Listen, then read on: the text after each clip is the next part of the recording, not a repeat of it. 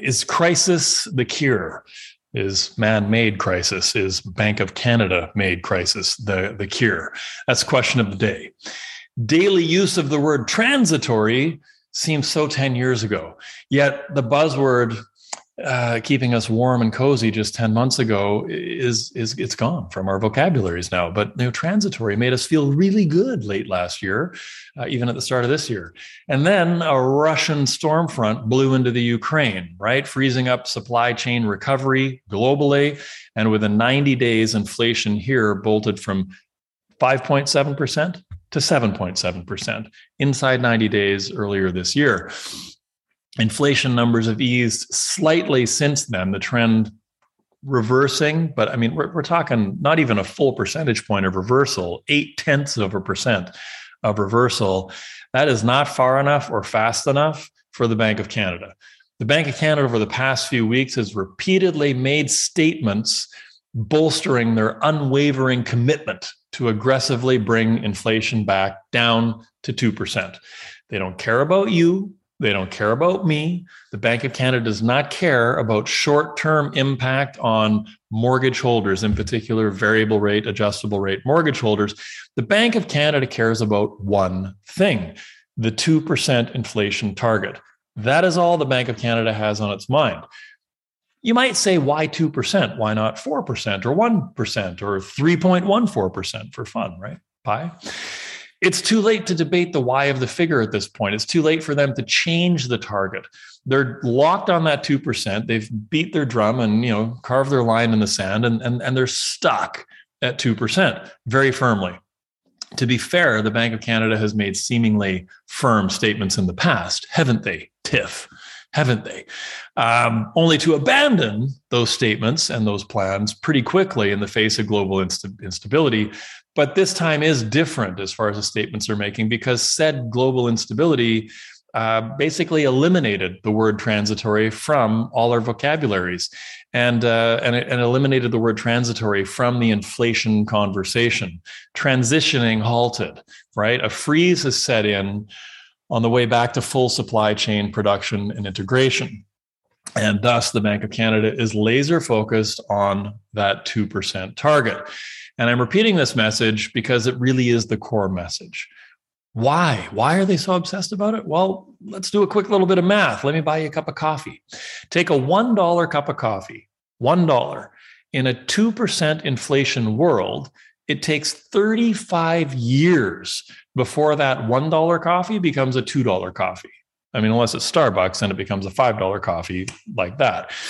In a 4% inflation world, so a 4% inflation world, that cup of Joe doubles in just 18 years. You double the inflation rate, it doubles in price in half the time. Maybe we could handle that, right? Like maybe you could handle that, maybe I could handle that. Fixed income folks might disagree, and there's a lot of them, and they vote. In a 7% inflation world, which is more or less where we've been, that cup of coffee doubles in just 10 years. The power of compounding, right? The 7% world coffee would hit $4 inside 20 years. 20 years from now in a 2% world, that same cup of coffee, it's not four bucks, it's a dollar 37. That's the difference. That's the power of compounding.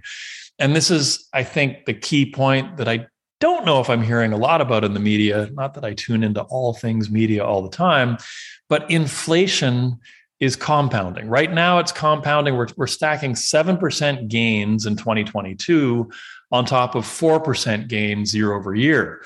But if we go into 2023 still tracking near 7%, we're going to start stacking 7% gains on top of 7% gains. So that compounding becomes that much more dramatic, right? much more serious than some variable rate mortgage holders' uh, personal pain and suffering. So the Bank of Canada is effectively is effectively engaged in a battle against entrenched inflation, which we already know. We hear them talk about this, but you can call it kind of call it like anti-entrenched warfare, right? And as this year has unfolded, my guts have been kind of twisting into knots with how far we've moved off, uh, you know, my original 2022 expectations it's painful. But these rate hikes are the new crisis because inflation is a creeping crisis, right?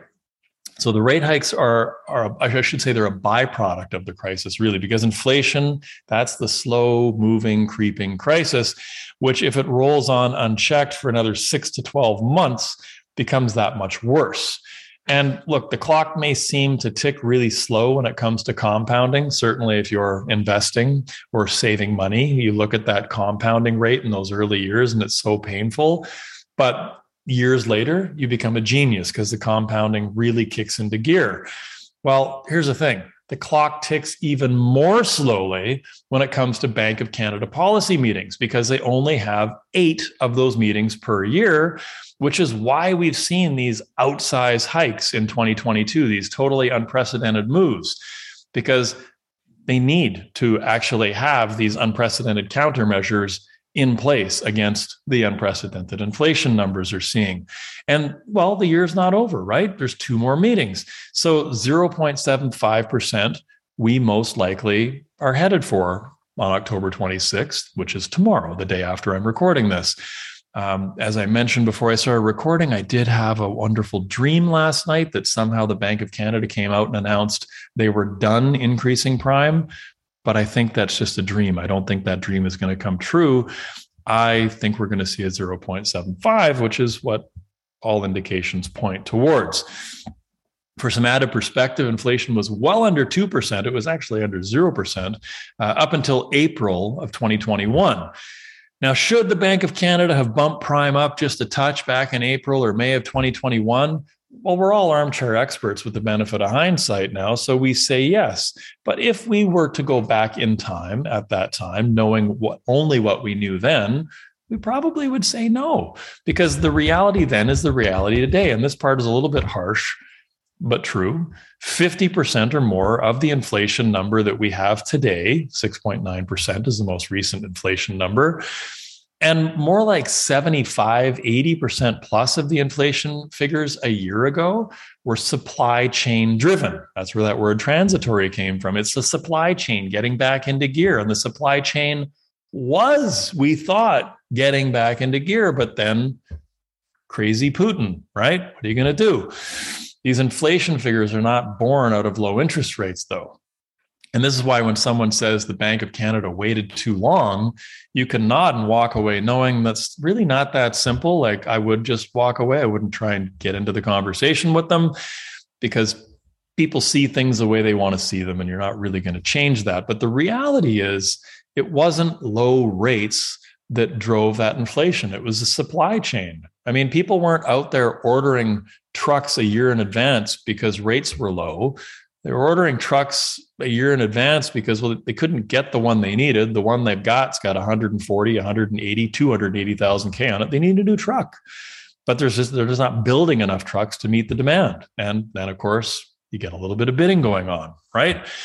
And after all, if low rates were the cause, if that was the mistake they made, if this was all on the Bank of Canada keeping rates too low for too long and they just, you know, too much stimulus into the economy, then the high rates we're having right now would be the cure very quickly.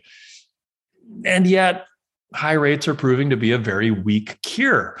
Why is that? Well, again, you've got the 50% of inflation that is basically just supply chain related. So the rates don't impact it. And in addition to that, you've got another 12% of the consumer price index, which is housing. And housing costs are spiking upwards because of the interest rate increases which sounds a little backwards because it is. So, yeah, like that slice of the inflation figure, it's like this vicious little circle, tough medicine forced on housing to try and drive the other remaining 35% of inflation down. The 35% component that interest rates actually impact, they're basically trying to drive that down as hard as they can. In other words, the Bank of Canada rate hikes only properly attack about one third of the inflation number. So if you've got a tool that only works one third of the time, what do you do with that tool? You get stupidly aggressive with that tool. It's a bit like shoveling your driveway with a 10 inch steel landscaping shovel, something we know about here in BC. Because why buy an actual snow shovel? People don't have snow tires, snow boots, snow hats, scarves. We don't, we don't own such things. And so there we are in that one or two days a year when the snow shows up working ourselves into a frenzy or the ER with a heart attack with an imperfect tool, not really doing a good job at all. So, yeah, actually, it's true story. Many Vancouverites actually give themselves heart attacks shoveling that one time snowfall, which is why the Bank of Canada is trying to, which is, pardon me, it's very much kind of like what the Bank of Canada is trying to give the economy right? A little bit of a mild heart attack, just like freeze things up. And it's okay. They'll have the paddles, you know, low rates to zap us back and bring us back but it's it's the only thing they've really got. And uh, you know, hey, we need to shovel that car out of the driveway, that car that's on summer tires, because we got to drive down the road. And yeah, we know how that one ends. So where's the Bank of Canada going to leave us? You know, given all this frenzied aggression with their one tool, a tool that only hits one third of the issue. Will they pull the economy out of its spin in time, or are we all headed into a snow-covered curb or worse? We're in the Bank of Canada's hands now. Bank of Canada's taken the wheel. The fact is, every single recession has been triggered by overzealous central bankers applying too much cowbell. All right, that's a pop culture reference for you youngsters out there. Too much cowbell is not a good thing. Google it. Will this time be different? Several economists predict a steady interest rate wise 2023 with no further hikes after 2022's two remaining meetings where most are predicting a half and a half. Now I think they're predicting three quarters and a quarter. I don't know. I think it's maybe three quarters and a half. Maybe it's three quarters and three quarters. I think the Bank of Canada is going to stay on a very aggressive tangent. I just don't see them easing up yet, despite my my my, my dreams. And these cuts, they could leave people locking in today into long-term, you know, near six percent five-year fixed mortgages in a really tough spot if they want to break out early come 2025 2026 which is statistically you know 3 years in 6 out of 10 Canadians find themselves breaking. And if rates do come back down that 1 point or so that again many economists are predicting for 2024 it could be very very painful for an awful lot of clients. All we can do is buckle up and hope this ride this storm ends soon I myself continue to ride the variable rate roller coaster, which admittedly feels a lot more like a one way bullet train these days. And look, a key point I acknowledge my privilege in being able to endure this rate spike. I have a comfort level where even with a trigger rate resetting my payment, I'm okay. But I saw that going in. I didn't think I was going to see a reset, uh, but here we are. And um, if you've managed not to over leverage yourself at these rock bottom at, at the rock bottom rates that we had then you'll also get through this. And some of the key ways to lead clients and fellow agents through this mess number one be kind right? Be kind be better stay strong stay focused stay in the game. These things matter right? And do the math apply math to those emotional conversations of where people are saying, I'm going to lose my house. I can't afford the payments. Apply math, right? Do as much math as you can. Well, these are the different options. We could put you into a two year fix to take any further risk out of the equation for you, if that helps you. Maybe there's a four year fix, a three year fix. Maybe it's not just a five year fixed option. You know, maybe Maybe there's a refinance option to pull a little extra capital out to give them a payment cushion. But do the math on what's possible. Can they access extra capital for a cushion? And you'll be amazed how many people will say, "Well, no, no, no. We we have thirty thousand in a GIC over there. We'll we, we've got a cushion." Why are you losing your minds? Because we don't want to give that cushion up. That's why right? It's not about what we're capable of making as far as payments go. It's about what we're comfortable making. And we've all been taken outside our comfort zones. And depending on tomorrow's hike, a significant number of people are going to hit their trigger rate, and a significant number of people are soon after going to hit their trigger point and they're going to see payment resets. So stay tuned, stay awesome. P.S. I will be over leveraging myself at these 15 year record interest rate highs, but that's another topic for another day. I hope this has been useful for you. Thanks.